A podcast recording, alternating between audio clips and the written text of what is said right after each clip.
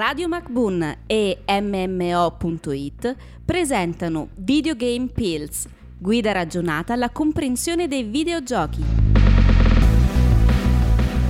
Adesso ti parlo di Mortal Kombat. Bentornati a tutti in questo nostro podcast dove smontiamo qualche preconcetto e parliamo un po' di videogiochi in generale, giusto per dare i rudimenti di base ai non addetti ai lavori. Io sono Damiano di MMO.it Io sono Stan di MMO.it. e oggi parliamo di una saga ormai famosissima, Mortal Kombat.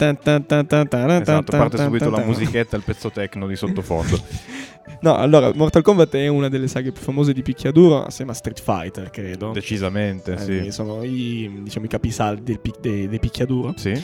E sono in sostanza, o meglio, sono dei giochi dove noi possiamo appunto confrontarci con un altro giocatore online ed offline, il cosiddetto couch party, per Sì. esempio, dove possiamo appunto prendere un personaggio che fa parte della storia del gioco e utilizzarlo con le sue mosse, con appunto le sue, le sue tecniche di combattimento contro un altro personaggio. Esatto. Ecco, man mano il gioco è andato evolvendosi, ha avuto sempre di più dei, dei cambiamenti abbastanza radicali, anche da quando ha cambiato poi anche software house di sviluppo. Sì, aggiunte di varie modalità anche comunque il picchiaduro in generale e in particolare anche per quanto riguarda Mortal Kombat ha visto poi l'introduzione di tutta una serie di modalità al di là della, della semplice, dello semplice story mode la modalità storia che introduce anche una, una- una parte narrativa mh, che, che mostra interazioni tra i personaggi l'introduzione anche di un mondo all'interno del quale si muovono questi, questi personaggi veramente strambi eh, ma anche delle modalità mh, come la cripta, che è questa modalità che hanno aggiunto poi col tempo, dove è possibile anche mh, sbloccare degli oggetti cosmetici di questo tipo.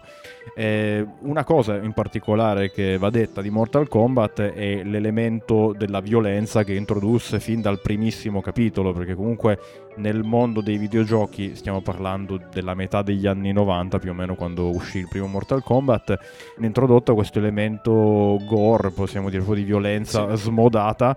eh, che fece scalpore al tempo e ci furono molte discussioni in merito. Io poi parlo poi per esperienza personale per quanto riguarda Mortal Kombat X, Mortal Kombat Mhm. 10.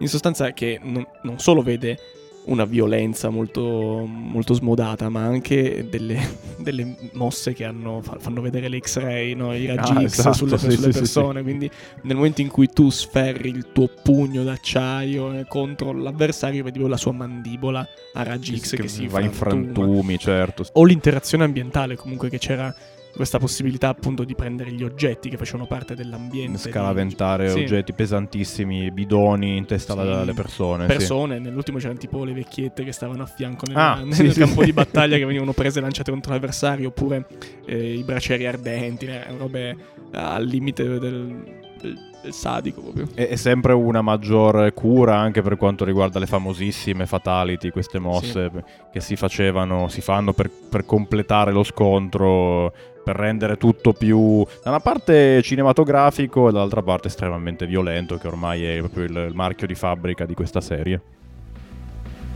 Testi e voci di Damiano D'Agostino e Stefano Beltramo. Produzione Pierpaolo Bonante per Radio MacBoon.